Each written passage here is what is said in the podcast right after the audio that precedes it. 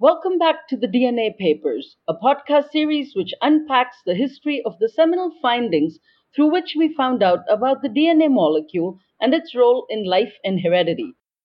I'm Neeraja Sankaran, a historian of biology and medicine, who will be anchoring the series through its dozen or so episodes.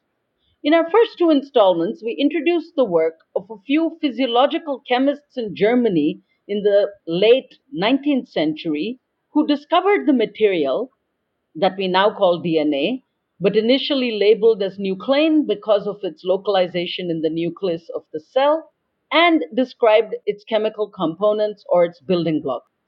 Beginning today, and in the next few episodes, we wander farther afield to different countries, other, sometimes unexpected scientific disciplines, and to new experimental animals and plants. In today's episode, for instance, we crossed the oceans and half a continent from Europe to go to the prairies of Kansas in the American Midwest, where Walter Sutton, a young graduate student in zoology, studied the cells of grasshoppers and published two papers in 1902 and 1903. The first was titled On the Morphology of the Chromosome Group in Brachystola magna.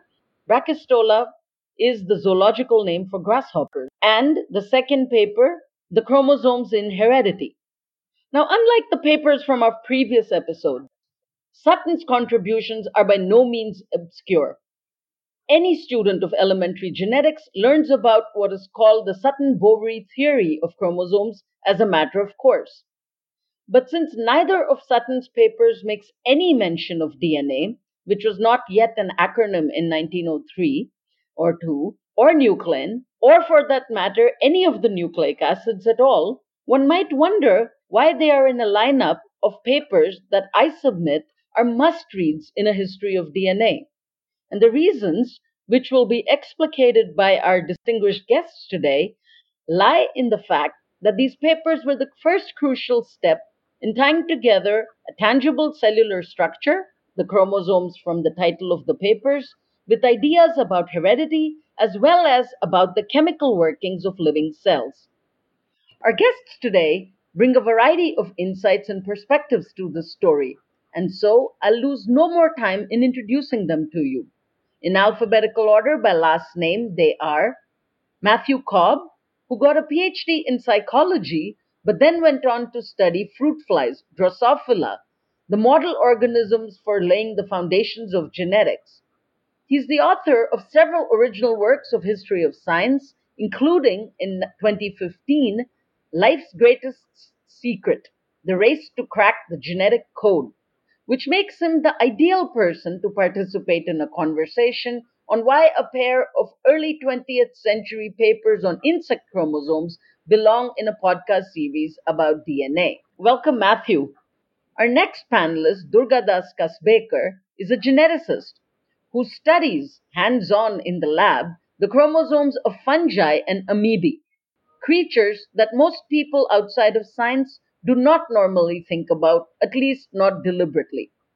Since 2012, he has held the first Haldane Chair at the Center for DNA Fingerprinting and Diagnostics in Hyderabad, India. Durga brings a working scientist's perspective to the history of his field and I'm very pleased that he agreed to join us today. Welcome, Durga. Thank you. Regular listeners of the podcasts at the consortium will need no introduction to our next guest, historian of science Vassiliki Betty Smocovitis from the University of Florida, an expert in the history of evolution, plant biology, and also in scientific biography. She is the incoming president in 2023 of the society we fondly call Ishkabibble, which is the International Society for the History, Philosophy, and Social Studies of Biology. She's also, as we just found out and are pleased to get the scoop on announcing, the incoming co editor in chief of the Journal of History of Biology. Thank you, Betty, for taking time out of what surely must be a very hectic schedule to participate in today's session. Thanks so much. So, welcome again, everybody. And I'm going to jump right in to asking you to explain what these papers are about. Please distill the contents for our audience. Durga, as someone who gets your hands dirty with chromosomes on a daily basis, would you care to go first? Sure. Thank you, Neeraja. So the Sutton papers reported five findings based on his work with the grasshoppers, Brachystola magna. And three of these findings that he reported were based on his observations, and two were really inferences that he made, both based on the observations and his understanding at the time of Mendel's work.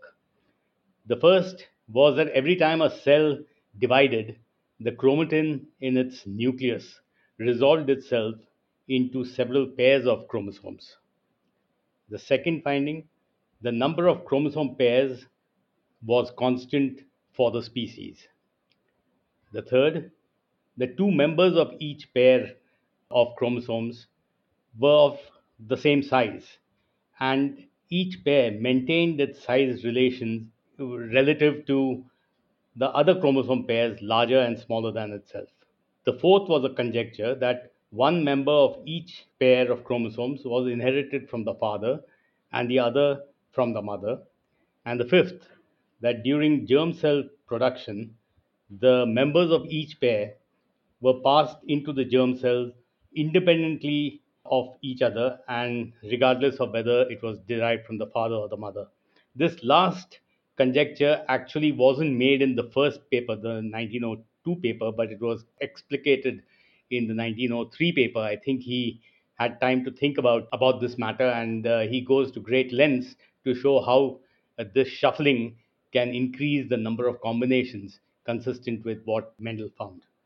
So, uh, that in a nutshell is the main scientific conclusions one can draw from the, these papers. Thank you. Matthew, Betty, would you like to add anything? Well, I think one of the things we need to think about is when Sutton began this, what was his intention? What was his aim? If we put ourselves back into the mind of this student, the turn of the century, just as Mendel's work is being rediscovered, what does he think he's actually trying to do here? Because on one level, this is a description of these mysterious structures called chromosomes, which are very different when you look at them down the microscope or you try and draw them as he does in his papers compared to the figures you see in many modern papers where you can clearly see chromosomes as long thin strands with lots of banding on them. I think it's worth just thinking for a minute about why they call chromosomes anyway. What does that that mean? Well it means the colored body and one of the reasons why they were colored was that they would take up stains very, very easily. So you could identify them under the microscope. And clearly, by looking at cells, at living cells, and cells at different stages of division, they were significant in some way, these structures. But what they were doing wasn't very clear. So, what he started out to do is simply to describe what he can see, as Durga has explained, in terms of this division, this resolution into two pairs, into sets of pairs. And even this resolution is quite mysterious because normally when you look at a cell, you can't see much. And then, depending on its state in the cell cycle, this can become resolved as the as the matter that the chromosomes are made of condenses and forms different structures. And I think perhaps one, although for us now, the most interesting thing about this is how he fits it into Mendel's laws. What would he have done if Mendel's work hadn't been rediscovered in 1900, but in 1905? What would he have thought he was seeing? Would he have thought this was a structural component, simply something to do with the, the organization of the cell? Would he have imagined it's something to do with development or heredity? Or maybe he might have made predictions about what you would expect to see in terms of patterns of inheritance. I, I know historians don't generally like counterfactuals, but sometimes they're useful. I don't know what Betty thinks about that. Well, you just basically said what I was going to start oh, saying. Oh. I don't like counterfactuals. I think it. I think we would. We probably wouldn't be here discussing Sutton in quite the same way if it had been 1905, because someone else would have scooped him on it. And we know very much that you know Boveri was independently thinking of a lot of the same ideas. But to get back to the original question, the way I think of Sutton, and he's always in the narrative, is that this is the moment when the rubber hits the road. This is when we get, you know, data and knowledge about the material carriers of heredity. You know, we know where they are. And that's really the big picture of why these two papers matter. Now, as a historian of science, I'm really intrigued by the fact that there are two papers. And the first one is uh, mostly based on observation. There's a lot of data, there's illustrations that incidentally are stunning. You know, he's got such a great skill set. He's able to draw these things and to understand chromosomes deeply. And it's very hard to do that at the turn of the century. Let's appreciate that. And then the second paper is more of a rethinking of the data that he's generating in the first paper, because then he's actually read Mendel. And he's read Mendel because he's actually reading Bateson. So if you look at the footnotes to the second paper, you'll see how there's a direct reference to Mendel. And, you know, right in that first couple of paragraphs, where he's actually rethinking what he saw and adding kind of kind of embellishing, but it's the more general paper of the two. And I think the generality is embodied in the title, The Chromosomes in Heredity, which is, you know, it's big, it's ambitious as a title. And incidentally, I was also intrigued by the fact that when Thomas Hunt Morgan publishes his kind of sweeping generalization in 1910, it's a very similar kind of a title. So you really have to read these two papers together. And, and again, as a historian of science, I'm intrigued by the way they fit together. Without wishing to push the analogy too far, in the series, we're going to see later on the difference between Watson and Crick's two papers in 1953. The first one, which has got the model of DNA in it, and the second one, which is actually describing and exploring the function and thinking in a much more abstract and generalized way about what the implications are for that. Now, I'm not suggesting in any way that Watson and Crick had any, I mean, they probably never read something that would be, maybe Watson did, but I'm sure Crick didn't. But this would have, I think, this similarity between here's the great breakthrough, now I can, but then actually spending time thinking about it, mulling it over. What are the functional implications of what I have discovered? And I think that's quite interesting that that difference between the, the more data driven and then the more conceptual one, which makes any students reading that the more conceptual one much easier because they don't know much about chromosomes in general and even less about grasshopper chromosomes. So the it's the ideas I think which many less experienced and less specialist readers will find more exciting. Can I also add? I think also for the student of um, not just the history of science, but of science, it's a nice demonstration of the way that science is done. You you don't necessarily know the big picture. You don't have a sense of the big picture when you're generating, when you're you're making the observations or generating the data, and you're then adding, embellishing, maybe tweaking in some respects so it's really, you know, it's, I don't think it's an accident. I don't think there's a causal link, as you said, between the two instances, but I do think it indicative of the way that science is done and presented. Yeah, I'd also like to add that he was lucky that the cells of the of the germline, the spermatogonial cells of the grasshopper, were so large and could be easily followed through their divisions. That's because he could follow the chromosomes through multiple rounds of divisions before they made the germ cells, before they made the sperm. And he could also look at the germline to a limited extent in the female. Had the cells of the germline not been so large, and had they been simply the cells, uh, some somatic cells, then I think it w- might have been difficult for him to generalize from studies on the somatic cells that these pairs of chromosomes play a role in inheritance. It's because he saw it in the germline he could make that leap. So I think that's that's uh, a nice thing that it played out this way because not all germlines are so amenable for microscopic observation. So that I thought is an interesting stroke of luck.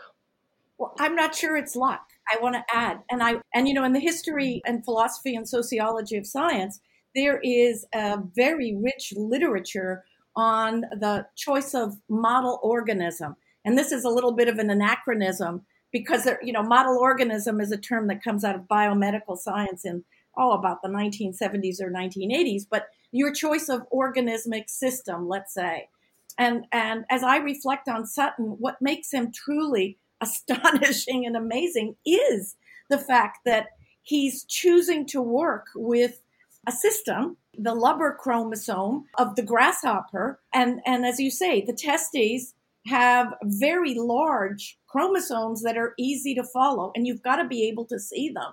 And that's part of the one of the biggest reasons that he's able to see what he does see. You know the human chromosome story doesn't break until the late 1950s because the chromosomes are so small and there's so many of them.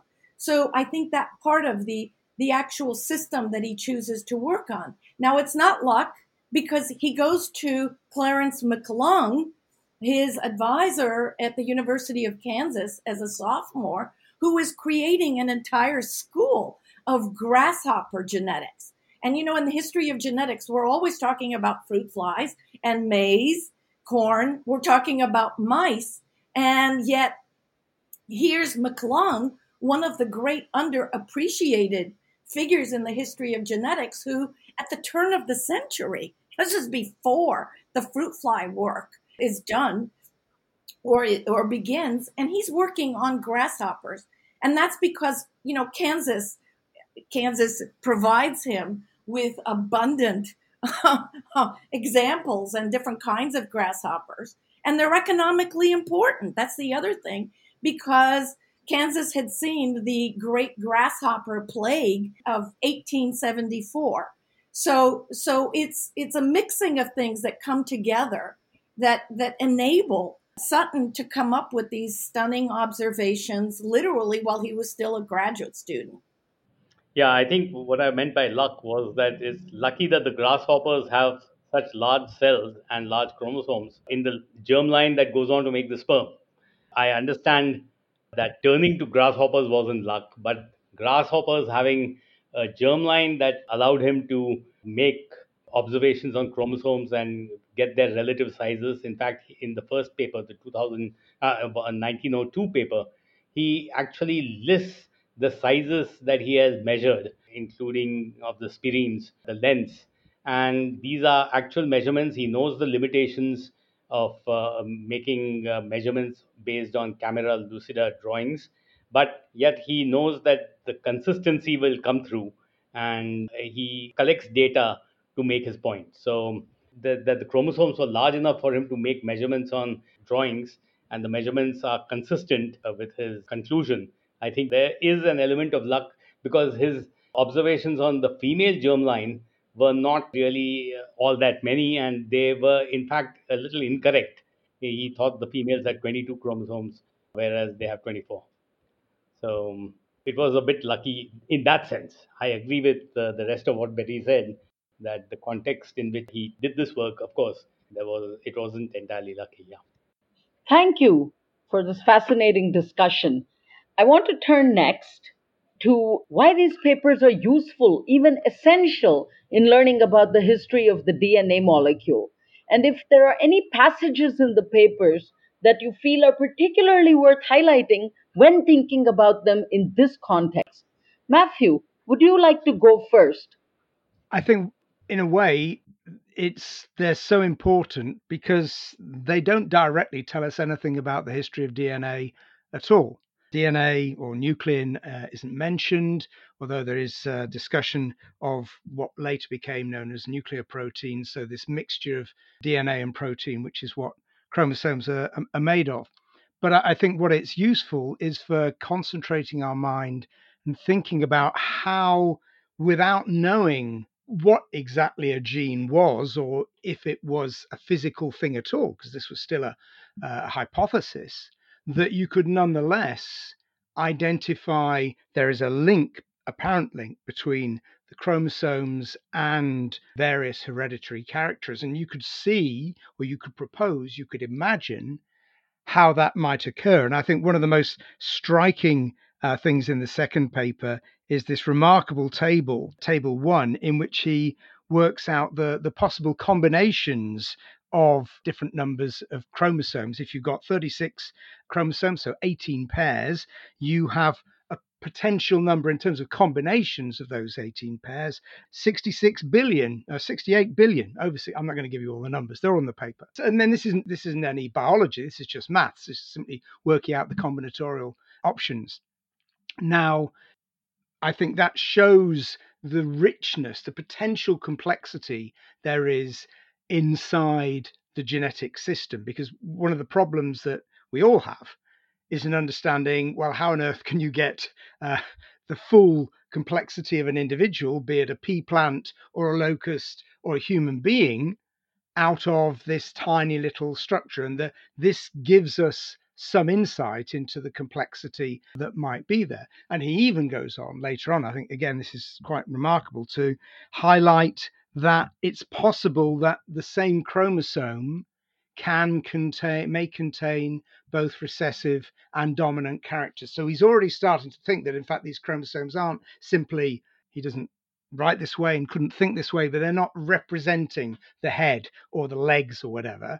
Each chromosome isn't corresponding to a particular body part, but rather it contains within it a whole series of elements that may be present in dominant or recessive characters, which is obviously taken from Bateson and from the, the rediscovery of of Mendel's work, as Betty was explaining earlier on. So we've got this attempt at the very beginning of this link between the facts of genetics and of the patterns of heredity with these cellular structures which are behaving in the way you would expect were they to be the carriers of heredity. This is yet to be fully demonstrated, but they're behaving in that way.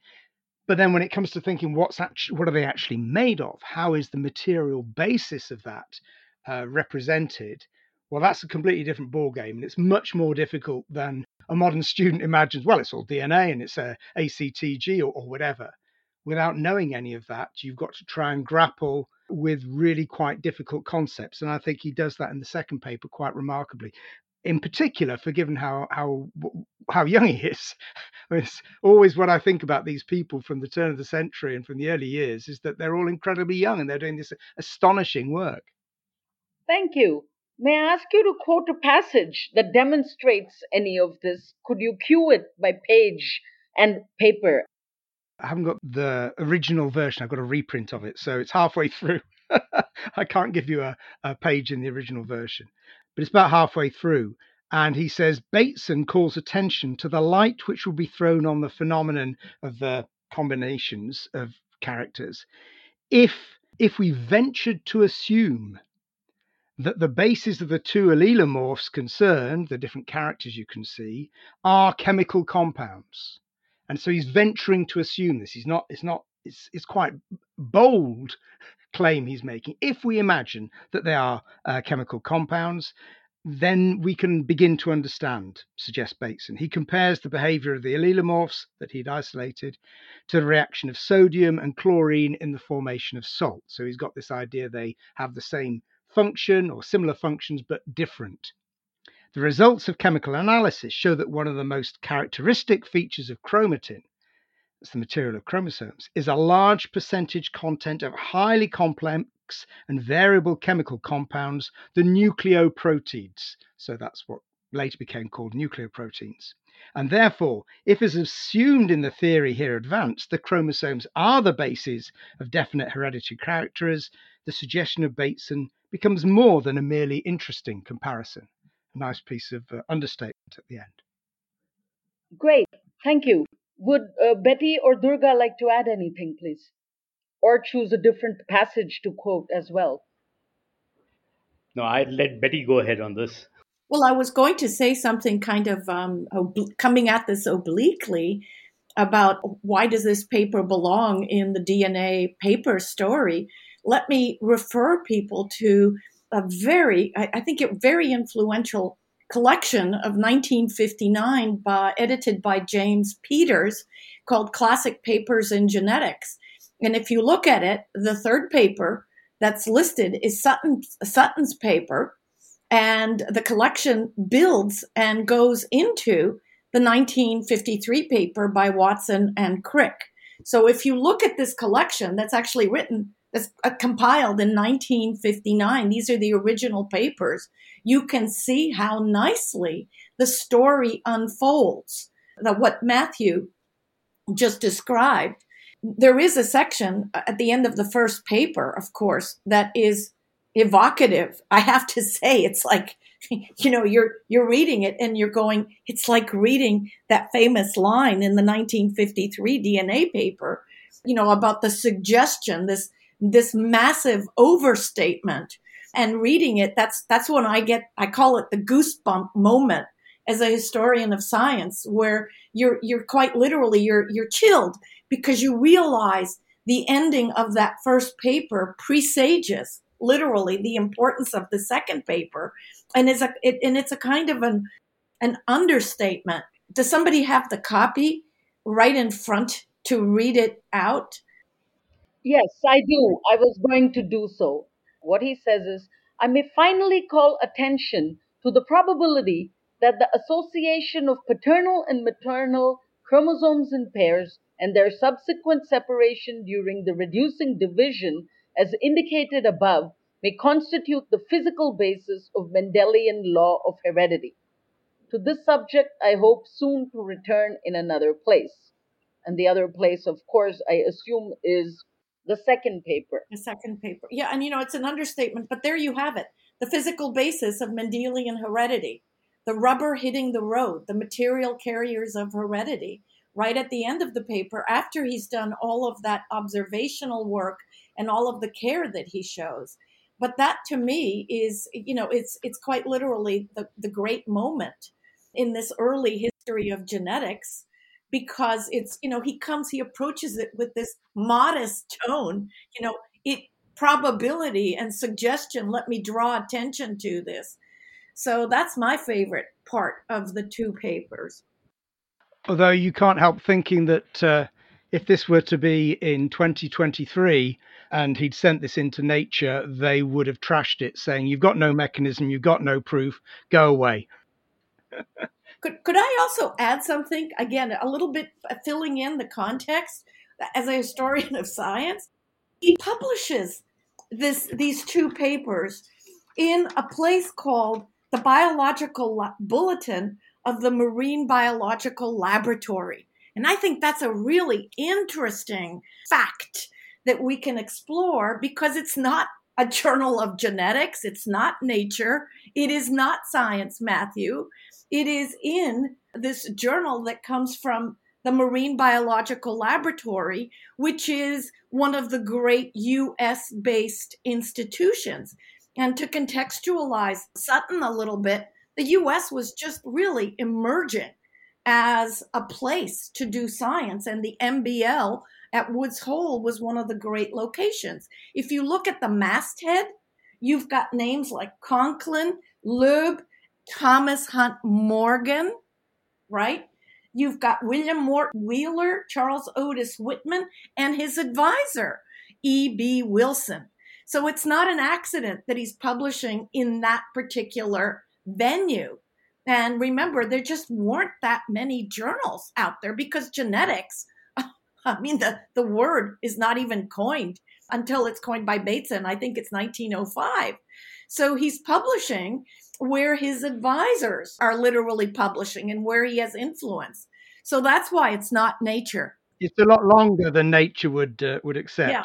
I, I think the uh, younger listeners need to realize as well, of course, there's no peer review at this time. It's completely kind of post war invention or 1960s or 70s invention, in fact. So this will have just been submitted to the editor who will have gone, yes, that's great, especially, yes, I know your supervisor. And then bang, it gets published. But I mean, I'd reiterate Betty's point about the biological bulletin as a as a student in the 1970s, so many of the papers that I was interested in were from the 1940s and before were published in the Biological Bulletin. I mean, it was an extremely important journal.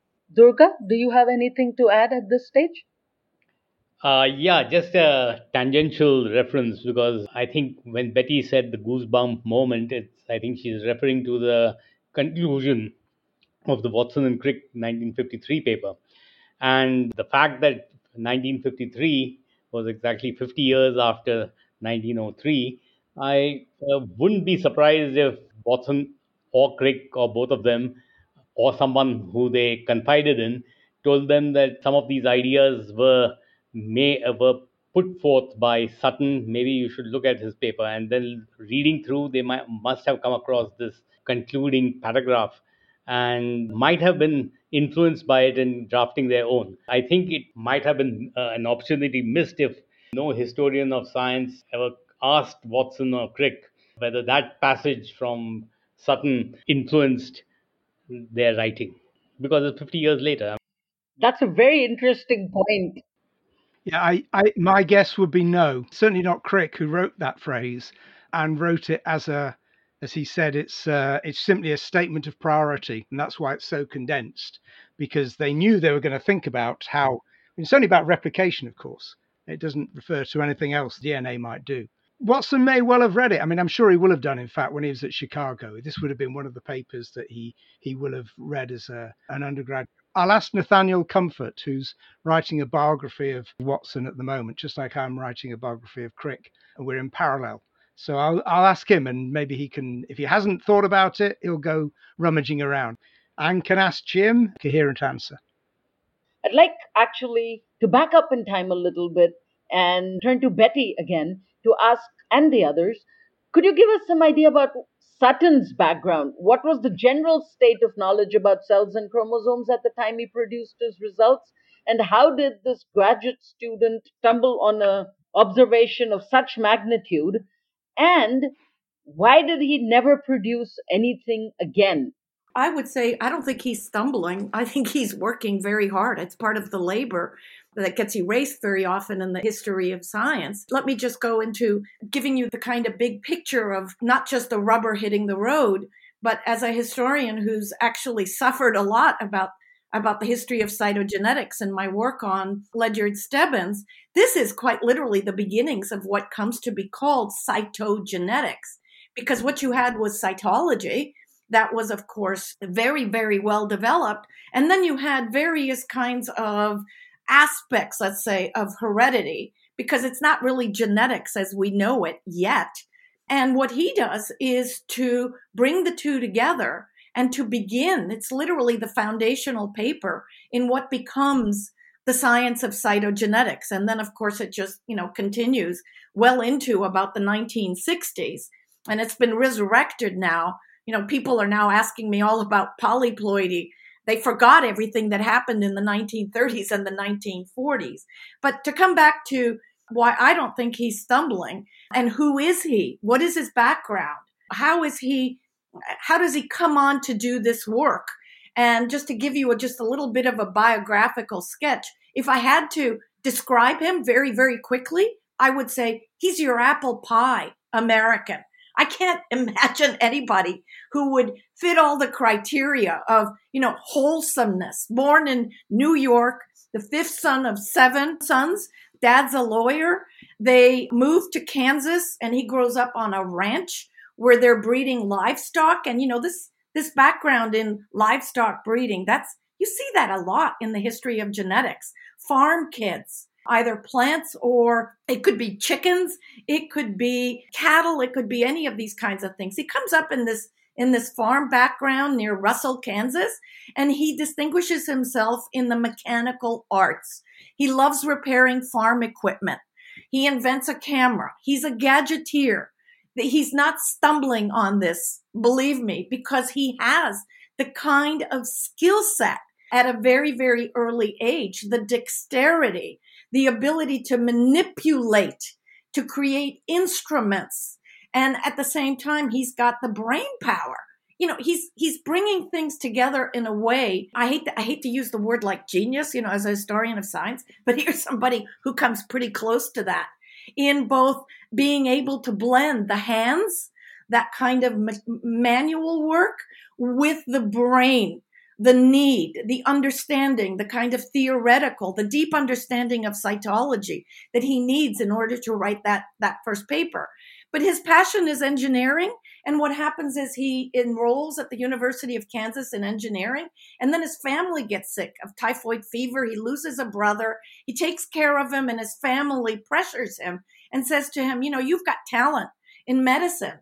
So he redirects his energy to biology, and that's how he finds Clarence McClung, who sets him on the project with grasshoppers. He's the one who chooses to work on Brachystola um, magna. He's choosing that particular system. So, you know, it's not stumbling. He's working at it. That's part of the labor of doing doing the science. So he finishes his master's degree. McClung says to him, you know, you need to go somewhere else. You need to go work with the, the mighty Wilson, who's a cytologist at Columbia, and in a very short amount of time, like in a year, he produces the first paper and then he produces the second paper while he's with Wilson. He intends to finish his PhD, but he runs out of money and he returns to Kansas to work on the oil fields, which takes him away from his studies and you know he's doing all these things inventing like working on oil drills and,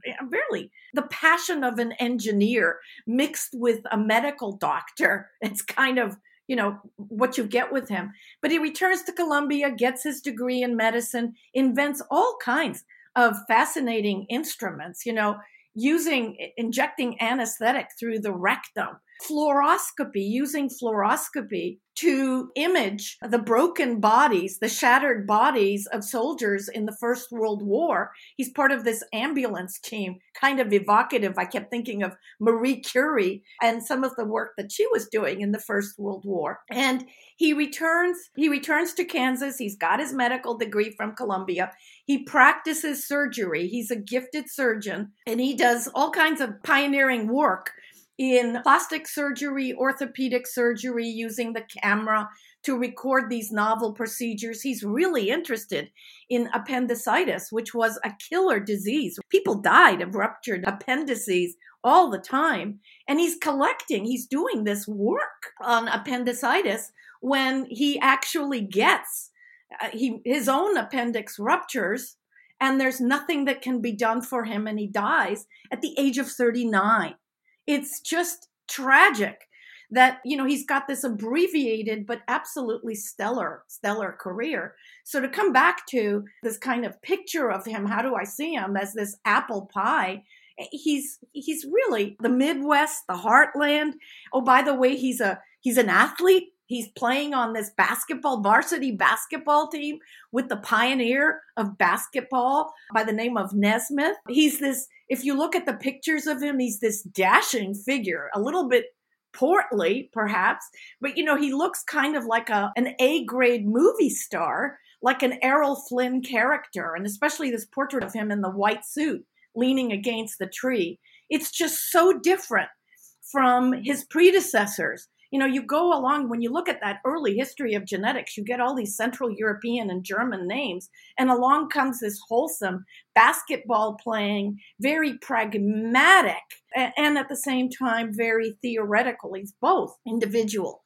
So, in a nutshell, that's kind of who he is. So, I do not think he stumbles onto anything. I think he's really working very hard at it. There's a lesson to me and to everyone else to choose words carefully. Stumbling was a bad stumble on my part. But I do want to divert for a second to something Durga said in our earlier discussions about Sutton and the context for his work, something about the Sutton mystique. And could you elaborate a little on that, please, Durga?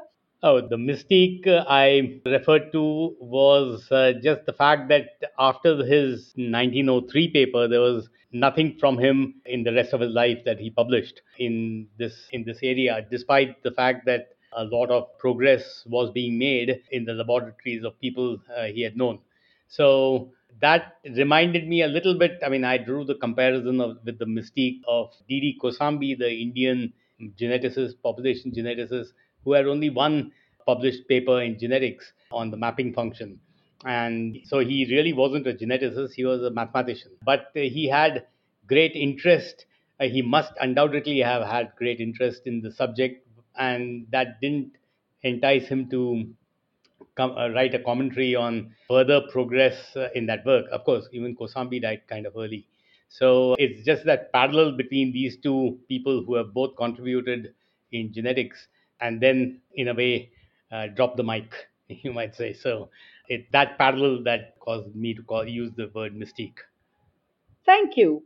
I'd like to turn attention now back to your encounters and how did you first, or rather, when or where did you first encounter or learn about Sutton's work? And when did you first read the papers themselves?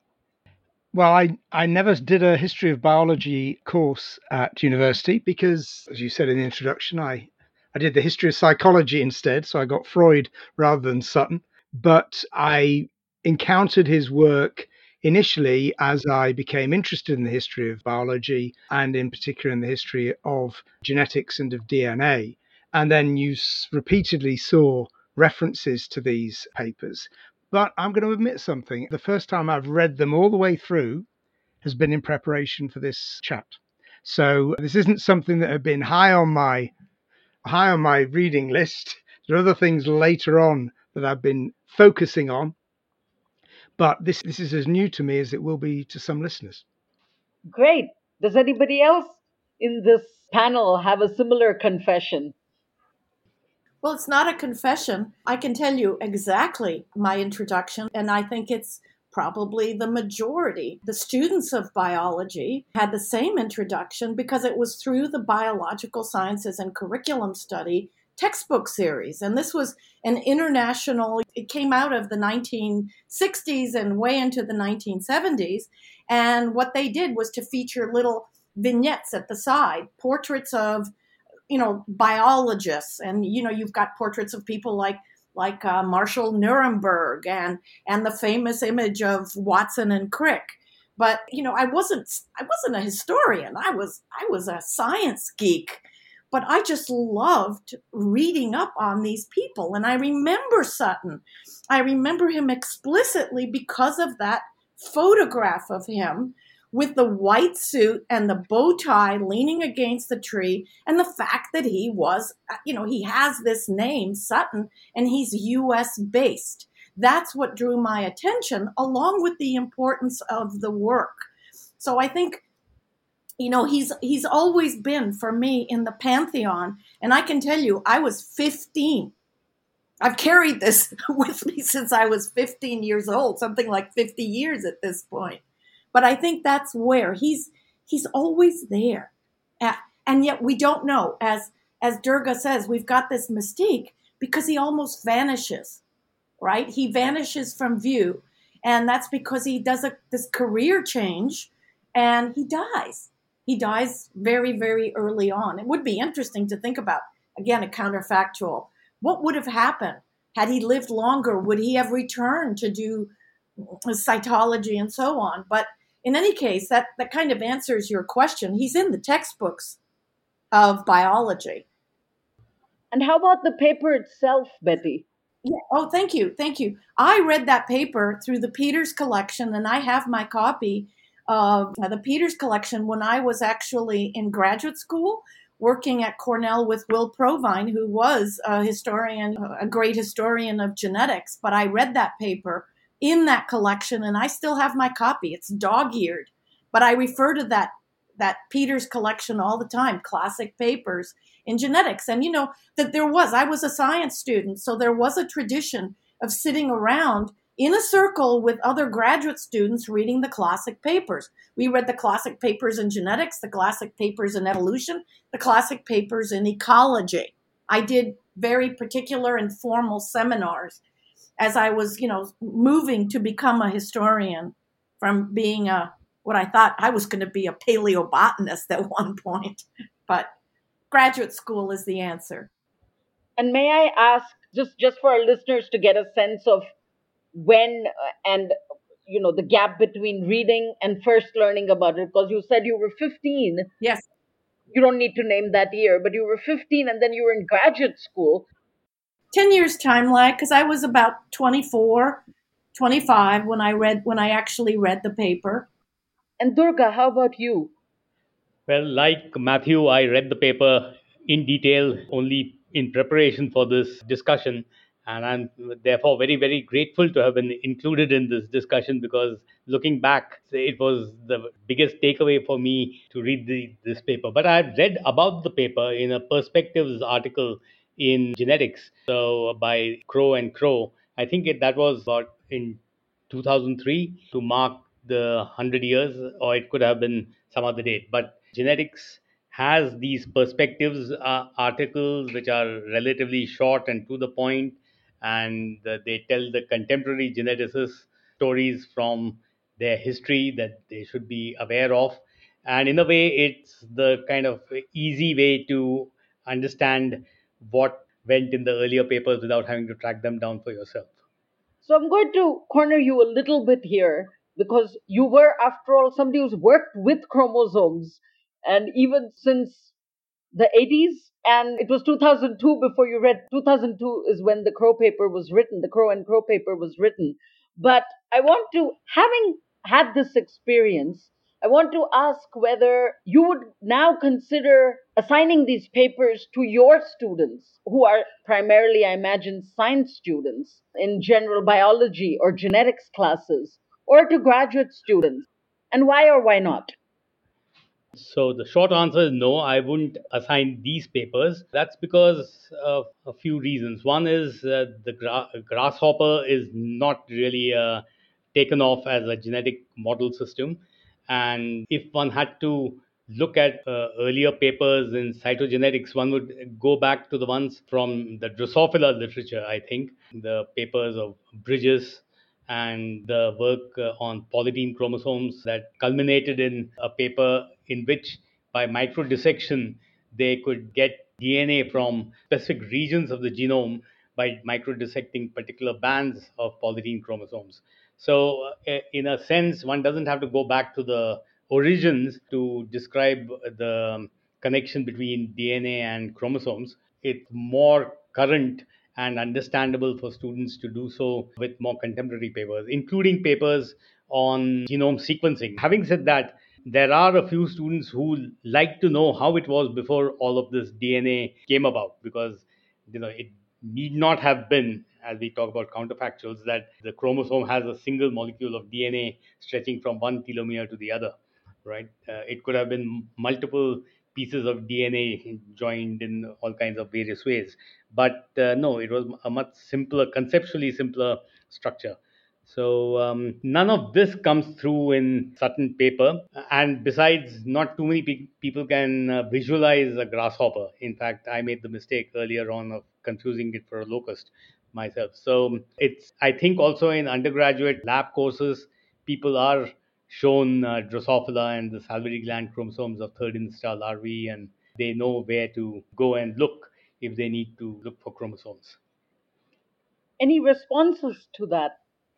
Well, I teach I teach a, a first year course for biology students on the history of biology, and I have two lectures on sex, which goes from prehistory up to the double helix. So I've, I've got to cram everything in. And Sutton gets a mention with Boveri because towards the end, I've got to explain uh, once people have worked out how that there was such a thing as heredity, which was remarkably difficult. And then with the rediscovery of Mendel's laws, this very rapid focus on chromosomes. So they, the Sutton-Boveri hypothesis gets a quick one-line mention in a slide. However, I think this year I will put up the second paper for these students to read, not as an obligation, because I, I think that would be too onerous, but more for the perhaps one student out of a hundred or so who are doing it who might be interested and want to know. And I think the reason for that is, is, is a bit what Durga's just indicated that for many students and for, for all of us, the more the technical detail is unfamiliar, the more difficult it is to perceive the ultimate significance and the breadth, which is why in the Watson and Crick paper we all cling on to the, the one sentence we do understand because the X ray crystallography is just too bizarre. So I think the second paper and Betty highlighted this, is really quite remarkable in this very, very general way that he's approaching and thinking. He's clearly been thinking really hard. I mean, i would like to know how much he did this himself and how much it was in uh, interactions with with Wilson, but I think this is, you know, this is a really interesting paper for students to start thinking about how you can understand something without under- knowing everything about it when you've just got the beginnings of knowledge. And of course, that's the the really interesting thing about science. It's not It's not the, the, the stuff you know, it's how you find out the next thing. And you can see, you can sense that this is really a program in a way. It's a research program for future work. These are hypotheses that can be investigated. And I think that's really quite, in, that should, I hope, inspire maybe one, maybe two to think a bit harder about this. Betty? I think it would be very hard for me to use the two papers by Sutton unless it were an advanced undergraduate or a, a, graduate course in the history of genetics. But, you know, I think what's happened to me as I've been examining the two papers is that I think the real value of those papers is to the young historian, philosopher, sociologist of science because of the way that they work together. I would use this as an example of how, you know, how, how science gets done, how it works. And I might actually pair them with the Watson and Crick papers because of the, the echoes. I'm not going to, again, we don't want to draw causal links, but there are echoes because there's a way we, you know, scientists read history. They use history in all kinds of ways. And they're not necessarily aware of the historiography the way that we do, the professional historian of science. But I think I don't think it's accidental that there's these echoes. They're they're they're interested in these crucial questions. I see the same thing with a lot of people who do integrative biology, what's called integrative biology today. I look at them and I go, well, you just sound like Conrad Waddington from the 1950s, and yet they're separated by something like 50 years.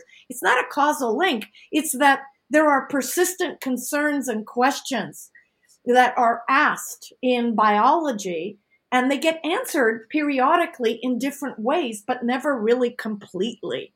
So as new methods and techniques come in, there's these, you know, we find these parallels. And I prefer to think of echoes because the questions, the really big questions, are, you know, continue to be asked, if that makes sense. So I would you know, the answer to the question is I would use it in a graduate level history of science seminar, with both papers. Okay, that's a really insightful remark. And it's also insightful to see why, even though you're grateful that you you've been you've had cause to read this paper, you might tell your students that they should do the same one day rather than do it right now as a student, which I find really interesting and really illuminating. I'd like to actually turn to Matthew now, who had a question for the other two of you, since we do have a little bit of time. Well, it refers to what I was saying earlier on and the, the quote I read out from the, the second paper. That is, today we are all um, bewitched and convinced of the, the chemical nature of the gene. We know this is absolutely fundamental, and our whole understanding of how that was the final structure of the gene or of DNA was was was discovered by Watson and Crick using data from Franklin and from Wilkins. That whole view is now kind of fixed, partly because of the role of Jim Watson's The Double Helix, which is kind of this this thing that this cultural object that sits on in our minds and shapes everything is very difficult to escape from. But if you go back 50 years before that discovery to the 1903 paper by Sutton, you can see him trying to grapple and wonder about the chemical nature or the material nature of the gene, which was not apparent at all. Because, of course, for Mendel, these were these factors that he could see apparently affecting patterns of hybridization, but he had no idea what they were. Darwin's hypotheses about gemmules in the blood were, were material, but he had no no real conception of they were of what they were, and they certainly weren't genes. And even later on, Thomas Hunt Morgan was still uncertain. I think in his Nobel Prize winning speech of 1933, is is the gene a thing? Is it a material thing that he asks, or is it the amount of something?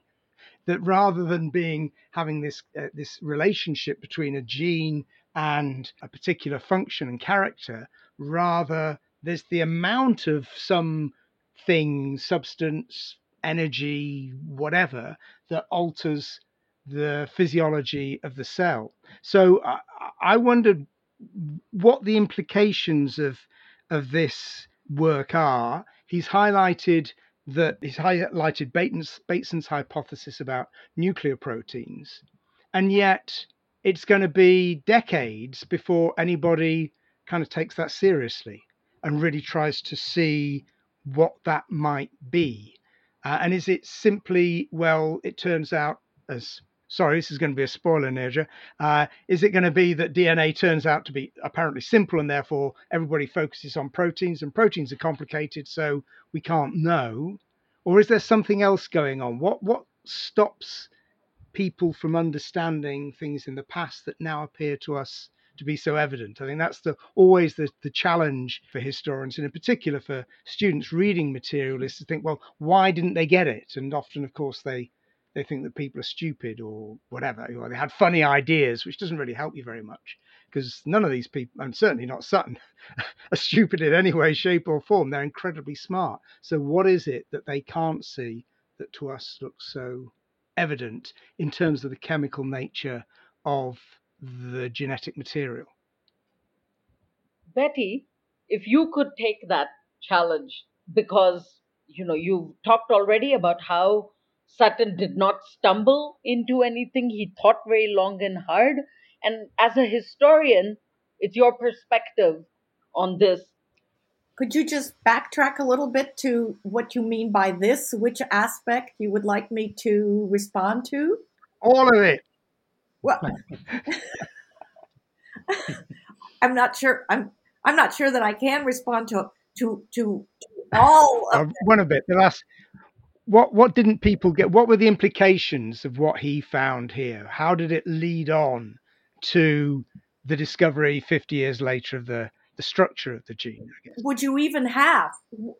Would you even have that sentence that you know suggesting a mechanism for replication? Right, replication right there. That is Sutton because he's the one who who can see meiosis and he realizes he's looking at the behavior of chromosomes, the way in which they're moving around and replicating. And that, that's what I mean by the rubber hits the road. You wouldn't have that 1953 paper in the way that it's formulated. I mean, I'm sure somebody, you know, Boveri or somebody else would have would have written something along the lines of what Sutton wrote. But but the influence, if you want to get at the influence, it's huge. It's enormous. Okay. Is that good enough, Matthew? It'll pass. Any last words to add?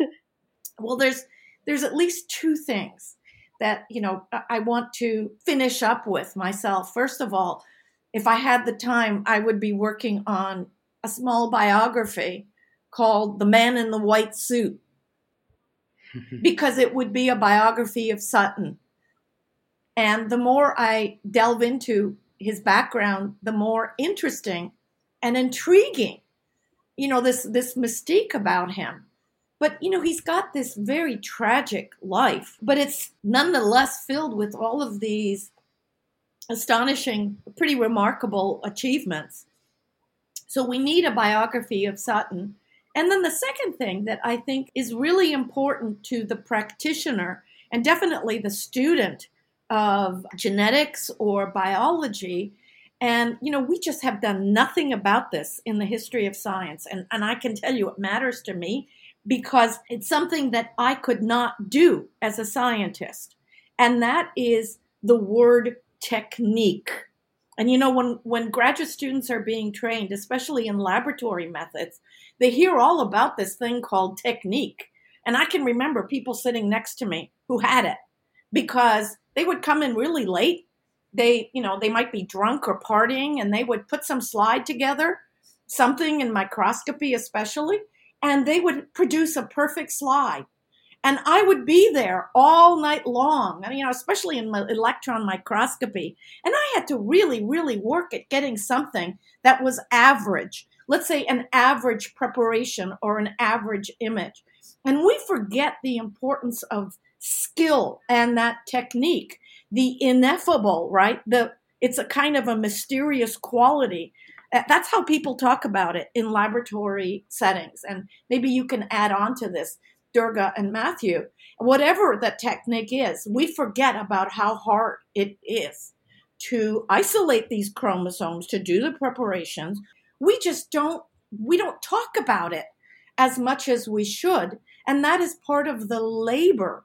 And this, again, this ineffable, I don't know what to call it, so and so has this magical skill called the technique that I never seem to have. So I think we need to appreciate Sutton reminds us of the importance of that skill set and the fact that, you know, this is very visual art.